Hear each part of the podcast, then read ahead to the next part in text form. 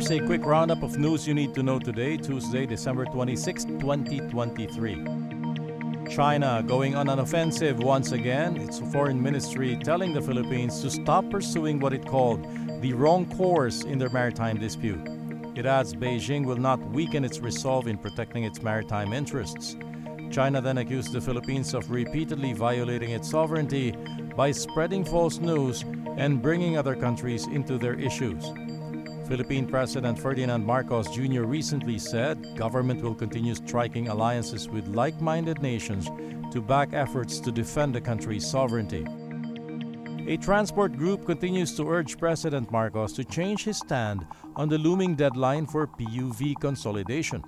President Marcos stood pat against extending the December 31st deadline for PUV operators to consolidate their franchises. He earlier said sticking to the timeline will help ensure the modernization of transport system will go as planned. But for Manibela, government's failure to listen to their plea will not only lead to a transport crisis, but a job crisis as well. Lower import duties on various food products will be extended until the end of 2024. President Ferdinand Marcos Jr. issued Executive Order Number 50, sealing the deal.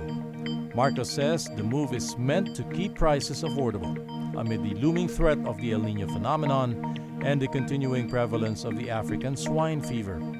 The NEDA board, chaired by Marcos earlier this month, endorsed the extension of the Reduced Most Favored Nation, or MFN, rates under Executive Number 10. This covers rice, corn, and swine meat.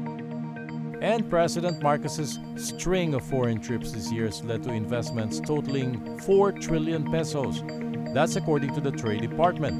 The investments include 148 projects, which are mostly in the sectors of manufacturing, IT BPM, renewable energy, data centers, and telecommunications.